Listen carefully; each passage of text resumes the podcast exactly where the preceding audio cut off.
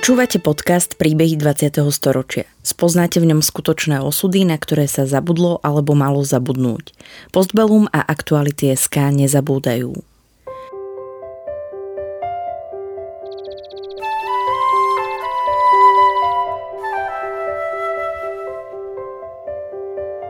Vďaka konkrétnym príbehom sa dozviete, akým osudovým dilemám museli naši rodičia, starí rodičia, prarodičia čeliť. Postavení sme tak pred otázku, ako by sme sa v podobných situáciách zachovali my. Rozprávači príbehov 20. storočia rýchlo odchádzajú.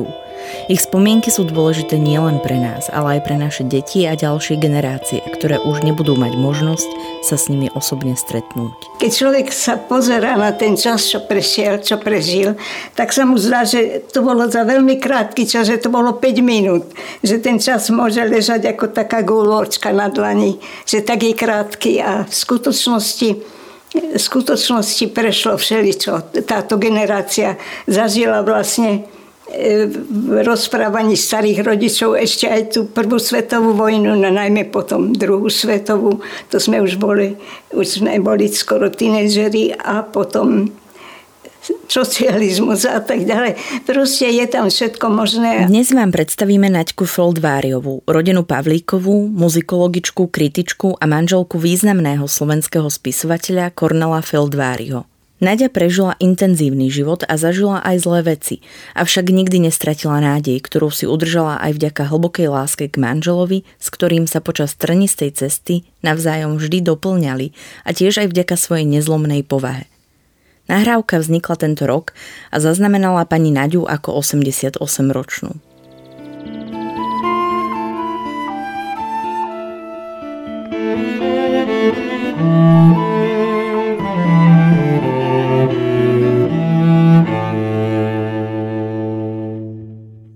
Nadia Feldváriová sa narodila ako Pavlíková v roku 1933 v Bratislave. Mala to šťastie, že o rok neskôr prišla na svet sestra Oľka. Vyrastali sme spolu, skoro ako dvojčatá. Sme od prvej triedy až po, po koniec gymnázia sme dokonca sedávali v jednej lavici. Potom sme sa rozdelili, ale nie celkom. Ona tiež študovala, študovala národopis. Nadia ako dieťa vyrastala v Bratislave, v byte na Štefánikovej ulici.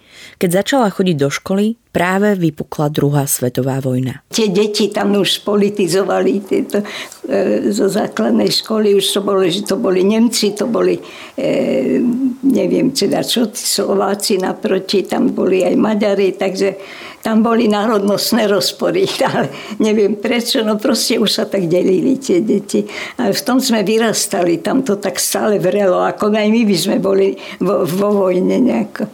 Ale také, už sa na to tak presne nepamätám, ale toto mi ostalo na mysli, že to bolo také burlivé. Napätie bolo cítiť každý deň, avšak na obdobie po vydaní židovského kódexu si presne nespomína. Pamätá si len to, že ako dieťa aj ona prežívala neraz strach. To je to, že ja som vtedy mala tých 9-10 rokov, ne, nepamätám si konkrétne, no niečo bolo určite tam, si pamätám napríklad, keď Češi, e, e, neviem, to bola nejaká taká akcia cez Šefánikovu, hnali takú, e, títo gardisti, nejakí tí, neviem kto v tých uniformách, hnali tá Čechov, že Češi, Češi peši do Prahy a tak a tam jeden kamarát môjho otca vybehol k nám hore, my sme bývali na druhom poschodí a celý bol zakrvavený vybavený.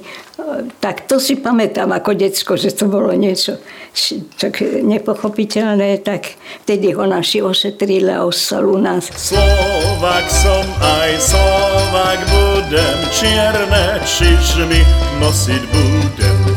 Slovak som aj Slovak budem, čierne čižmy nosiť budem.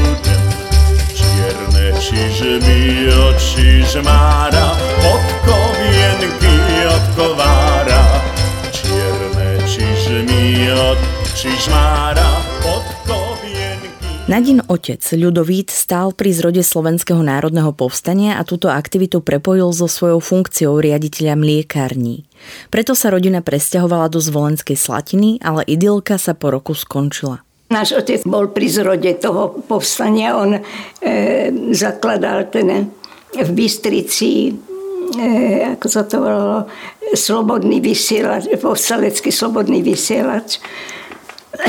Bol jeden z hlasov toho vysielania a zároveň vtedy bol e, vedúcim, bol riaditeľom Zväzu mliekarní a presťahoval celý, celé ústredie na stredné Slovensko a odtiaľ potom zásoboval tie povstalecké jednotky a tak. Takže boli sme jaksi v tom ponorení a inak pre nás deti to bol veľmi pekný rok na dedine. Boli sme e, vlastne boli sme vo Zvolenskej Slotine a tam bola tá veľká brinziareň, odtiaľ išli tie síry a brinza. No, lenže sa to skončilo veľmi dramaticky tým, že tam potom ten e, front prechádzal. E, raz boli Nemci, raz Rusi a keď prišli Nemci znovu sa vrátili, tak sa prevalilo, čo otec vlastne robí tam. Tak e, v noci sme sa dozvedeli, že ak do rána nezmizneme odtiaľ, tak otca zastrelia tak sme potom v noci mali sme takú malú zetku, také autičko, tak sme posadali len tak v teplákoch do toho a išli sme, ale cez frontovú čiaru. To bolo, to bol teda taký zážitok menej príjemný a tam stále nalietavali lietadla, kropili tú cestu, vtedy sme vždy skakali do garatu.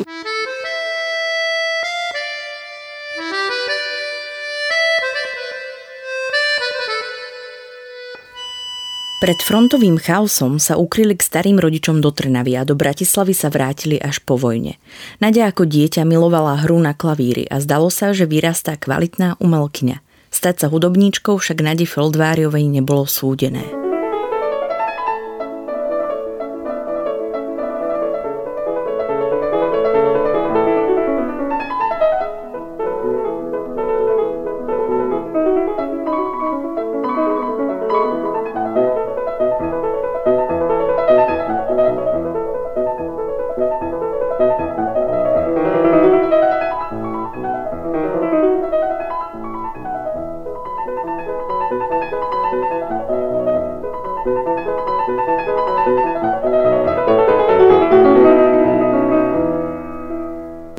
Začínala ako dieťa, ako klavíristka a strašne som sa tešila na to.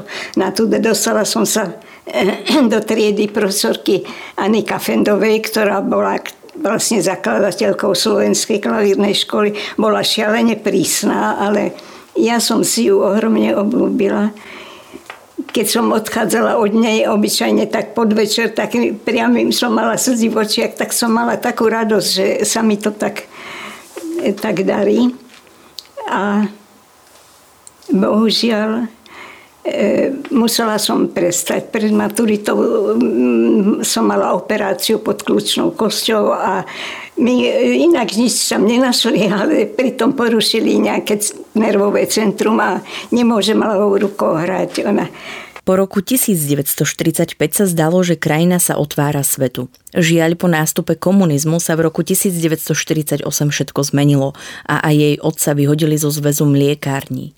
Bol to však húževnatý človek. Pracoval ako robotník, urobil si vysokú školu a napokon sa postupne dopracoval až k miestu vedeckého pracovníka v Slovenskej akadémii vied.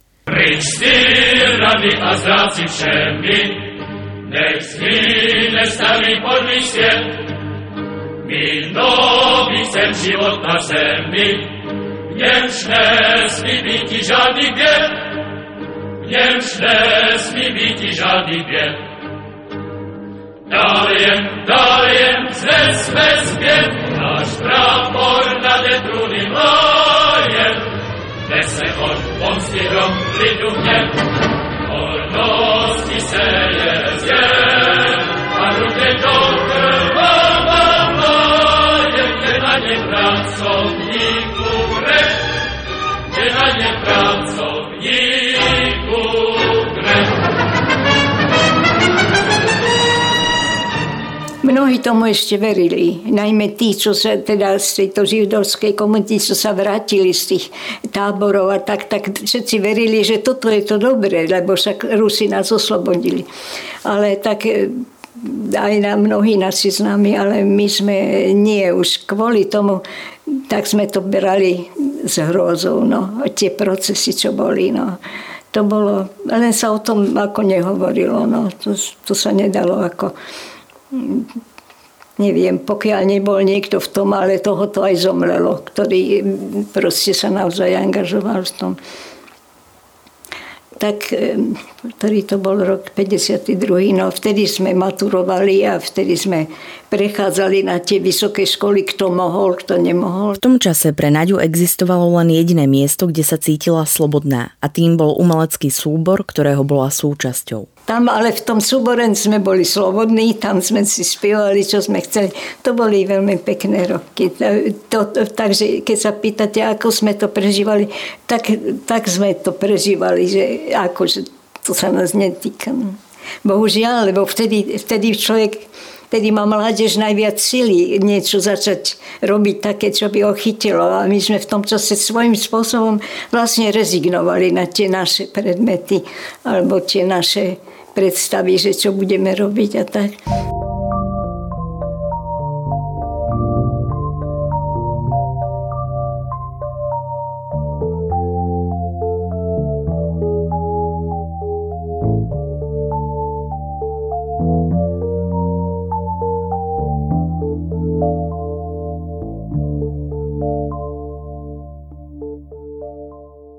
Na vysokej škole bola Nadia v rokoch 1952 až 1957. Celý čas cítila tlaky.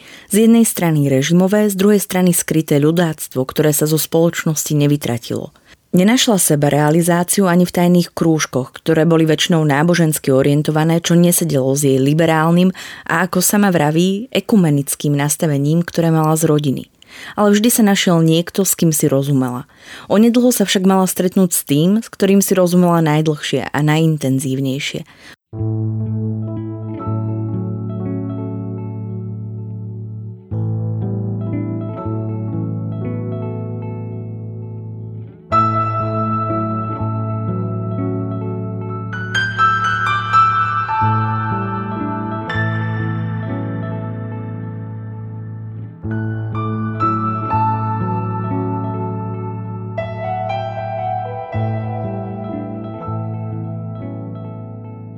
O existencii svojho nastávajúceho Cornela Feldváriho Nadia vedela ešte predtým, ako sa zoznámili. Nie, odoberala som mladú tvorbu a mne sa to meno veľmi páčilo. To bolo na prvé, že proste redaktor to je také pekné meno. A potom, ale ich samozrejme, že ich tiež chytili pod krk, potom to e, na jeden čas zmizlo. Aj som to ja prestala odoberať, keď už tam Kornelovo meno nebolo. A to som nedala, že to bude raz moje meno. Osobne sa stretli až v roku 1958 počas posedenia so spoločným priateľom Emilom Lehutom. E, on bol divadelný kritik a zároveň robil divadelnú redakciu. A my sme spolu sedeli, ja hudobnú, on divadelnú, také malé miestnosti a to bol Kornelov kamaráda.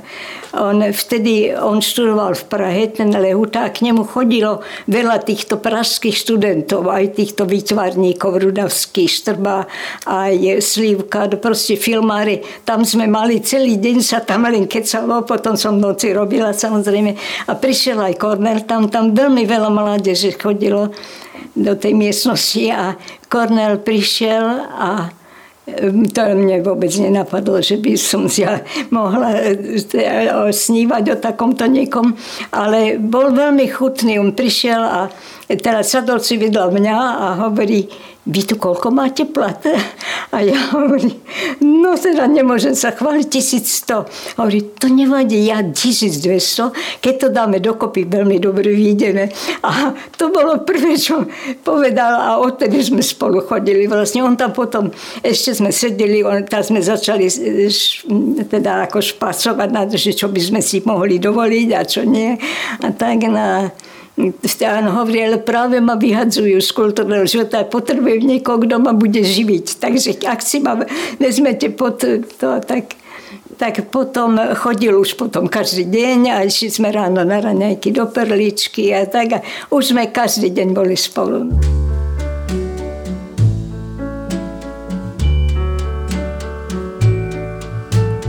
Wise men say Only fools rush in, but I can't help falling in love with you. S ním bolo tak výborne, tak voľne. Viete, niekde som to čítala, že mnohých ľudí, že si vážite, alebo sa vám páčia, alebo tak, ale potom, keď príde ten váš človek, tak sa vám zdá, že niekto odišiel, že naraz cítite takú úľavu, že teraz som doma. Taký bol korn. Viete, že človek cítil, že všetko môžete, že teraz začína život, ktorý môže trvať do nekonečna. No, hoci prechádzal strašnými, strašnými peripetiami s tým, ako ho prenasledovali stále a on, on chcel písať, aj písal, ale pod inými menami, mal všelijaké pseudonymy a tak. Nadia a Kornel. To je jeden z najkrajších príbehov lásky v slovenskej kultúre. Manželstvo uzavreli v roku 1959. To bol pre mňa životný dar. No to bol človek, ktorý, ktorý naozaj bol tou posilou do života. On všeličo prežil a všetko to zúročil tým, že nadobudol nadhľad a e, zaoberať sa teóriou humoru napríklad. A vo všetkom e, proste v jednom skončil, hovorí, že už má mozol na zadku, ako ho vyhadzujú z zamestnaní. A bol z rodiny, kde polovica jeho rodiny zahynula v koncentračných táboroch jeho zas, zas po, front, po 48. jeho otec živnostník bol označený za triedného nepriateľa. Proste išlo o ten, zrejme o ten obchod, takže ich ako rodinu úplne zničili jeho e, z tretieho ročníka na vysokej škole, on študoval literárnu vedu. Vylúčili a išiel do, potom do PTP, do Bane a na Polomy tak. A jeho sestru chuďatko dva mesiace pred maturitou vylúčili z gymnázia, takže a otca zavreli, otec bol basenom, jedine mama zostala, čo k nej išli tie nitky z tých, z tých rôznych miest. Mladomanželia bývali istý čas v miniatúrnej izbe, ktorú im ponúkla mama ich priateľa. Až neskôr sa im podarilo získať družstevný byt na Drieňovej ulici v Bratislave, kde bývali 52 rokov. V tomto byte sa sústredila aj Kornelová legendárna zbierka kníh, ktoré postupne nahromadil, asi 20 tisíc výtlačkov. Po Feldváriho smrti dostala miesto v Slovenskej národnej galérii v Esterházyho paláci. Absolventi vysokých škôl si v tom čase nemohli vybrať, kam pôjdu pracovať. Dostávali umiestnenky. Po ukončení vysokej školy v roku 1957 však mala Nadia isté pracovné miesto vo vydavateľstve krásnej literatúry. Ešte počas štúdia totiž vo vydavateľstve potrebovali niekoho, kto sa rozumie hudbe a zároveň literatúre a tak ju odporúčil profesor z univerzity. Keďže sa osvedčila, nebol dôvod, aby po škole odchádzala a tak jej prvou prácou bola pozícia redaktorky divadelnej redakcie – Neskôr prešla do hudobnej oblasti, teda do štátneho hudobného vydavateľstva, kde už zastávala úlohu šéf-redaktorky. Ale už ma to strašne otravovalo, lebo to už boli stále to vybavovačky, nič sa nesmelo. Chodili títo slavní Suchoň, Ciker, Kardoš na redakčné rady a furt sa hádali, že ty, ja ti vydám to, ty mi vydáš to. A keby to bolo ich... No, ja som povedala, ja odtiaľ to odídem už.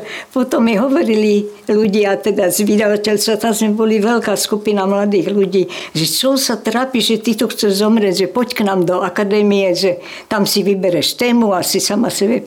Tak som sa rozhodla, išla som do akadémie, ako uchotieš, ako začiatočník, oveľa nižší pládač, ale to bola sloboda. Prišla Pražská jar, ktorá vyvolala mnoho nádejí. Naozaj to bolo obdobie uvoľnenia, akože Kornel hovorí, že to na chvíľu sme sa vynorili z močovky a zase ponorili.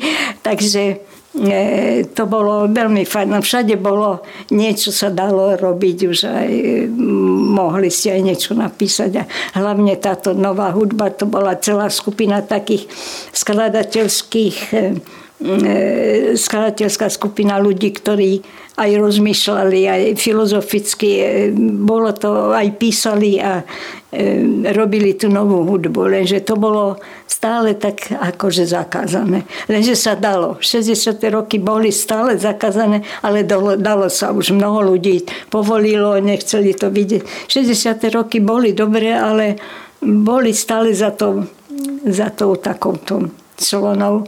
V deň okupácie 21.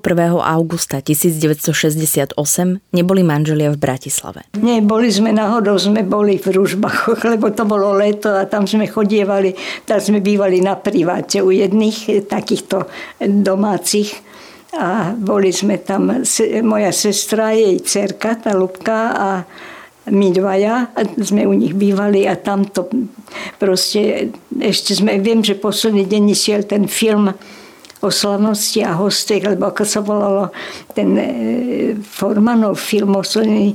No v noci sme ešte pozerali ten film a ráno e, naraz búcha ten stareček jeden synovi, na, kde sme bývali na dve, že stávaj, že Rusy prišli. A Kornel hovorí, zase sa opil, že v noci, že prišiel v noci takto a nie a naozaj prišli. No a tak sa všetko uzavrelo. Vtedy neboli mobily, tak sme boli úplne odrezaní. A teraz Kornel bol úplne hotový z toho. On, on bol vtedy tým, vo vedení toho kultúrneho života, že čo sa deje, že či tam nie, nie sú nejaké E, veci, či niekoho nepozatvárali, lebo čo, ale tri týždne sme boli úplne odrezaní od Bratislavy.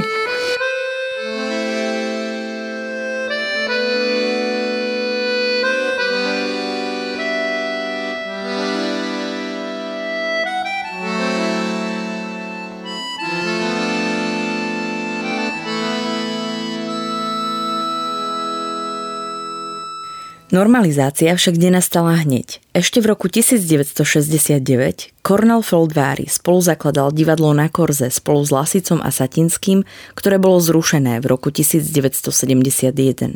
Tam boli aj napríklad Marian Varga bol jeden, jedna skupina, druhá bola poézia a tretie bola Sica Satinský a potom boli ešte títo mladí herci. To bola taká herecká skupina.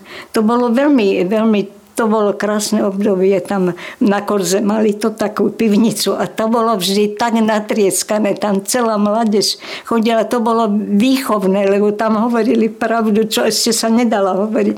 A pritom ako vtipne ešte boli mladí, no to, to iskrilo úplne. No a vtedy ale ich zavreli v 71. tuším. Najprv si Valek zavolal Kornela a hovorí, že vieš čo, lebo sa dobre poznali, to inak nepojde, že čo tam robíte a tak. A že musím najprv, tak najprv vyhodili Kornela, potom vyhodili Lasiča Satinska, potom zavreli divadlo úplne.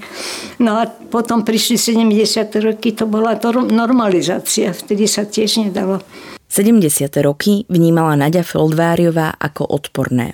Čo potom to Husák vlastne chytil do ruky a znovu ostalo Lenže už to bolo také falošné. Už všetci vedeli, že to predstiera sa a ľudia vedeli, že že tí, čo robia, že to robia pre peniaze. Že už bolo také, také hnusné, také otvorené, ale nesmelo sa nič, ale pritom tá moc bola už taká odhalená. No.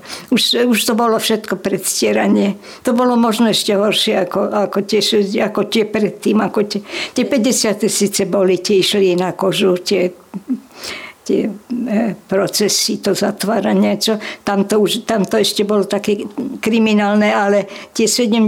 boli odporné. No. Ani sledovanie štátnou bezpečnostnou službou sa Kornelovi a Nadi nevyhlo. Pre rôzne kontakty s nepohodlnými osobami, ako bol napríklad Milan Šimečka, bol Kornel aj niekoľkokrát predvolaný na výsluch. Úplne hotový. Prišiel, že ešte v kabáte a čapici si lahol na postel a tak ležal. Proste to boli e, strašné veci. A najmä potom okolo Kalinovcov sa to tak zomlelo, že to už bolo kriminálne ozaj. Oni potom už však napríklad Kornela vyslychali, keď oni už boli zavretí, ale, oni, ale Kornelovi to nepovedali. Tak ťahali z toho. Nie, to, to bola skupina, z ktorých sme sa poznali samozrejme. Normalizácia priniesla novú vlnu zákazov. On už mal predtým samozrejme a vtedy, to, vtedy sa to ešte sprísnelo. No. Vtedy a vy vôbec. ste dostali kedy o, zákaz publikovať? Ja, mm. tiež predtým, keď som začala písať viac, keď som sa, bol bola som v tej skupine tých, tej, tej mládeže, ktorá mm, ako si experimentovala s hudbou a tak. A už vtedy som nesmela slovenská hudba mi uverejniť, ani kultúrny život, ani proste všade to už bolo uzavreté. A dokonca v rozhlase som nesmela. Ja som mala také rozhovory s tými vrstovníkmi, svojim Zelienka, Berger a Hatrig a tak. Takže vtedy som dostala už prísny zákaz. Už ani kamaráti nechceli ma osloviť. Tak. Ale už predtým som mala už v tých 60 rokoch. Potom nemal Kornel e, miesto, bol bez miesta, tak išiel, Valek bol jeho, ako predtým starý kamarát, ešte mal do mladej tvorby, písala, tak hovorí, no a nemohol by si mi niekde ma umiestniť, niekde na nejaké také podružné miesto, kde by sa o mňa nevedelo. A Valek hovorí, no ty si, tak tej líte si, lebo Kornel tam niečo im pomáhal, že ostaňte líte, ja im zavolám, že môžeš tam zostať. To, oni, tá literárna agentúra, teda oni mali styk so preklady a tak ďalej so zahraničím a tam bolo treba viesť so zahraničím korespondenciu, takže Kornel tam napríklad na to zostal, nesmel podpisovať tie listy. On napísal list a musel to teda riaditeľ tam podpísať. Aj sledovali, či sa tam niečo nepašuje, nejaké správy alebo čo. Kornel, že by sa podivil ten starý pán, ktorý mu písal, že keď tam našiel nejakú mapu, že továrni alebo čo. No a takže vtedy ale ani nezavolal Válek, lenže už keď tam bol, už nikto nič nepovedal. Tak...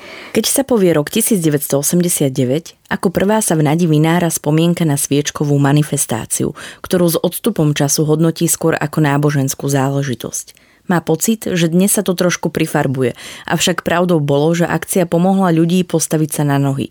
Hlavne brutálny zásah proti mieru milovne demonstrujúcim. To bola vlastne čiste náboženská vec. To, vtedy to, teraz sa to trošku aj tak, ako by som povedala, e, prifarbuje. Že je pravda, že to bolo také čo zobudilo ľudí, lebo, lebo tam naozaj sa ukázalo, že ako, vedie, vie sa, ako sa vedia postaviť, ako sa moc postaviť k takýmto veciam.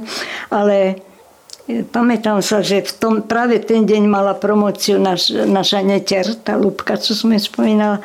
A bol to zvláštny deň, to bol marec a bolo také ticho, celá Bratislava, nech sa to chystalo, to tak vyselo vo vzduchu a tá fakulta však je nedaleko toho námestia, kde sa to udialo.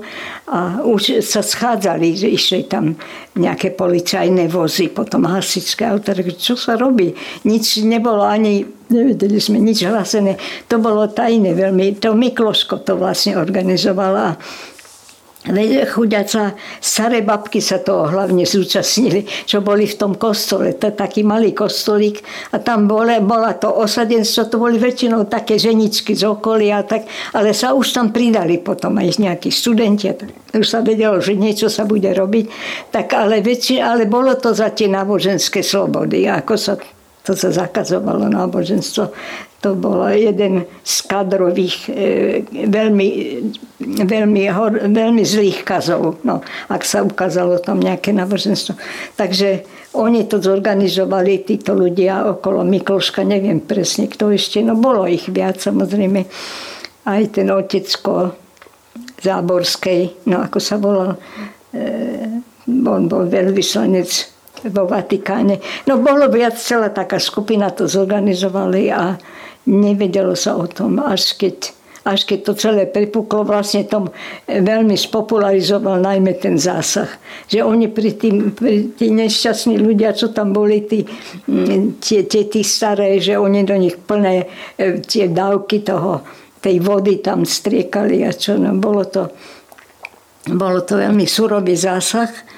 No a potom, potom sa o tom začínalo, potom už, dneska už je to legenda úplná, ale v podstate to začalo veľmi nenápadne, že tí ľudia z toho kostala vyšli a zjadali, akože nejak, bolo to celé zhromaždenie, či mali možno aj nejaké e, tieto billboardy, či ako sa to volá, no proste tie plagáty, že chceme náboženskú slobodu a tak. No.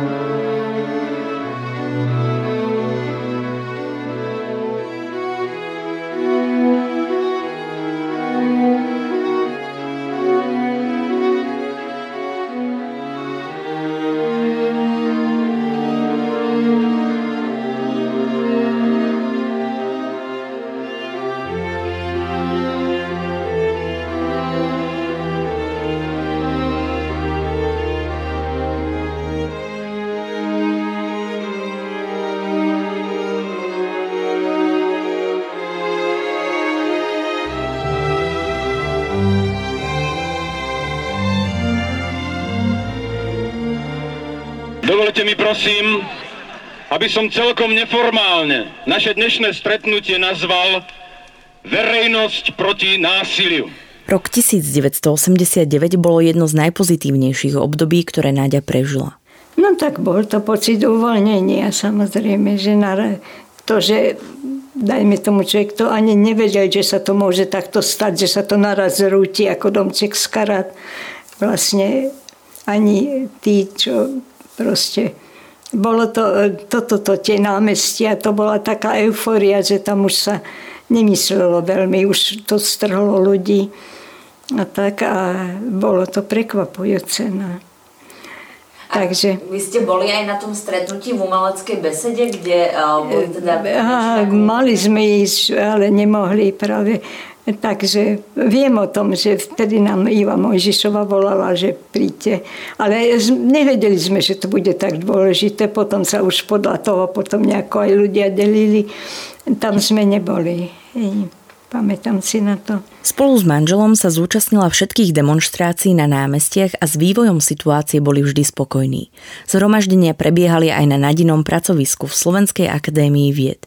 Vznikol kabinet divadla a hudby a dokonca jej spolupracovníci chceli, aby sa stala vedúcou, čo však neprijala. Kornela Feldváriho v roku 1989 kamaráti presvedčili, aby vstúpil do politického života. Na veľa súhlasil. To boli všetko kamaráti, no. Porubiak, Butora, Gála, všetci títo boli Kornelovi kamaráti. No. Tí ho teda našili potom tam, hoci Kornel nechcel za, za ten svet, nechcel, no ale však to len do, na, na, na rok, že kým budú tie voľby. No. Potom boli voľby, kde prišiel Mečiar a Slobodník. Už prišli ľudáci tam, prišiel Mečiar, ktorý bol teda nenormálny, by som povedal. No a už to začalo potom dolu brehom. Na začiatku 90. rokov prestala byť s prostredím, kde pracovala spokojná a rozhodla sa z akadémie odísť. Istý čas Nadia prednášala filmovú hudbu na VŠMU, avšak musela aj túto prácu ukončiť kvôli komplikovanej operácii. Náďa veľkú časť svojho života venovala aj Kornelovej tvorbe, keďže bola jeho osobnou redaktorkou. Bola to v podstate jej ďalšia práca a veľmi sa jej páčila. My sme si mysleli e, všetko vždy rovnako zaujímavé. A nie, že sme čakali, čo ten druhý, ale vždy sme si mysleli to isté o tom, o rôznom. Viete, ako sa hovorí o manželstve, niekde som to čítala, že manželstvo nie je, že jeden sa pozera na druhého, ale obidvaja sa dívajú jedným smerom. No a tak, tak to asi bolo, že my sme si nemuseli nič dohovárať, alebo tak obyčajne sme mali rovnaký názor na niečo. A mne sa, čo, pokiaľ on písal, mne sa páčilo všetko, čo píše. Ne, nehovorím, že bol Hemingway, lebo nebol spisovateľ, že, ale e, bol veľmi múdry. Keď Nadia uvažuje nad minulosťou, niekedy si aj vyčíta, že sa neangažovala viac. V podstate si vlastne vyčítam aj sama sebe, že teraz koľkokrát, že som mohla že som tak rezignovala. Keď som nemohla, tak som nemala. Som si myslela, keď nemôže Kornel, ja sa budem pchať, že ja, ale ja chcem si spraviť doktorát, lebo čo? Že som to všetko nechala tak bežať, ako, ja, ako to šlo. Že možno, že, že mne bolo takto takto sa mi to páčilo, no, tak to išlo proste. To boli dejiny, no, my sme, ja som v tom moc nemohla niečo spraviť, no. Neoddeliteľnou súčasťou 90. rokov bol aj rozpad Československa, čo Nadia prijala s veľkou nevôľou a považuje to za nešťastnú udalosť. V súčasnosti pamätníčka Nadia Foldváriová žije v dome seniorov Ohel David v Bratislave. Stále je veľmi komunikatívna a plná elánu. Žena, s ktorou je radosť rozoberať témy, či už minulé alebo súčasné.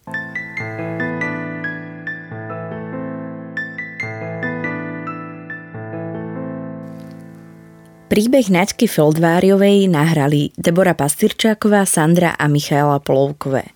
Príbehy 20. storočia v postbelom zaznamenávame, aby sme o ne neprišli, aj keď tu už s nami nebudú ich rozprávači.